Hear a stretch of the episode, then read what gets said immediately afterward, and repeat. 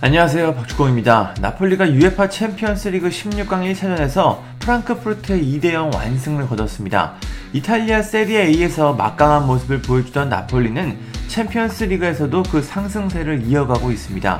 나폴리는 전반 40분 오시멘의 선제골로 앞서갔고 후반 13분 상대 공격수 콜로 무안니가 퇴장을 당하는 행운까지 있었습니다.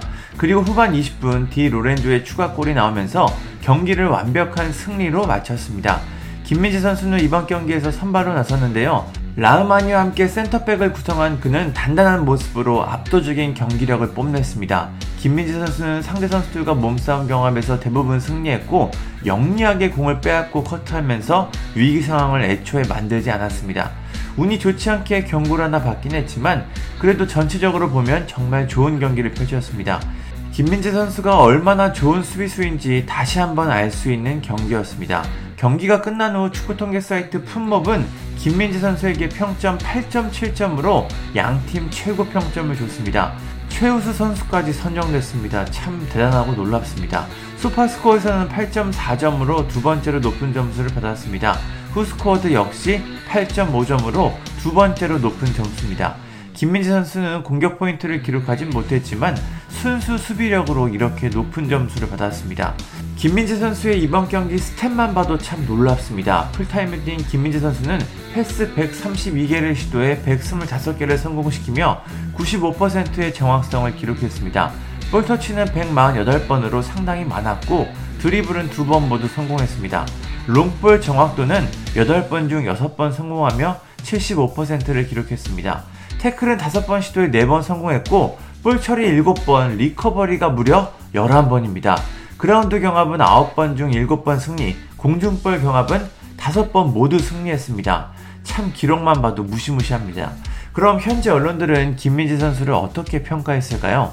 먼저 투토 나폴리입니다. 이 매체는 김민재 선수에게 평점 7.5점을 줬습니다. 이 매체는 김민재 근처에는 무한이가 있었는데 때때로 올리베라를 마크하며 초과 근무를 했다. 오시맨과 함께한 훈련은 그에게 유용했다. 김민재는 실속 있는 수비를 선호하고 종종 외부로 공을 보내기도 했다. 어떤 상황에서는 독서나 물리학이 잘 어울리는 선수다.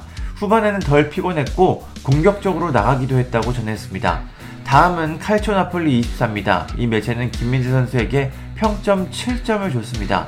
이 매체는 7분에는 린드스트롬 근처에서 그를 막았고 25분에는 무한이를 앞질렀다. 30분에는 오프사이드지만 슬라이딩 태클을 뽐냈다. 경고를 받았지만 그건 중요하지 않았다. 김민재는 계속 효율적이었고 후반에는 오시맨에게 패스를 찔러 넣었다고 전했습니다. 다음은 유로스포츠입니다. 이 매체는 김민재 선수에게 평점 7.5점을 줬습니다. 이 매체는 김민재는 모든 걸 다 가져갔다. 심지어 공격수가 1.5m 떨어진 오프사이드였는데 김민재가 먼저 도착해 깔끔한 태클을 선보였다고 평가했습니다. 마지막은 칼초나폴리 1926입니다. 이 매체는 김민재 선수에게 6.5점을 주면서 몇 번의 중요한 커트를 했고 상당히 집중된 모습이었다라고 짧게 평가했습니다. 김민재 선수의 이런 활약으로 나폴리는 기분이 좋으면서도 조금은 불안할 것 같습니다. 이번 여름 바이아웃 조항이 발동되기 때문입니다. 아직까지 미래가 결정되진 않았지만 그래도 빅클럽 이적 가능성은 꽤나 높아 보입니다. 김민재 선수의 나폴리가 챔피언스 리그 무대에서는 어떤 성적을 거둘지 참 궁금합니다. 감사합니다.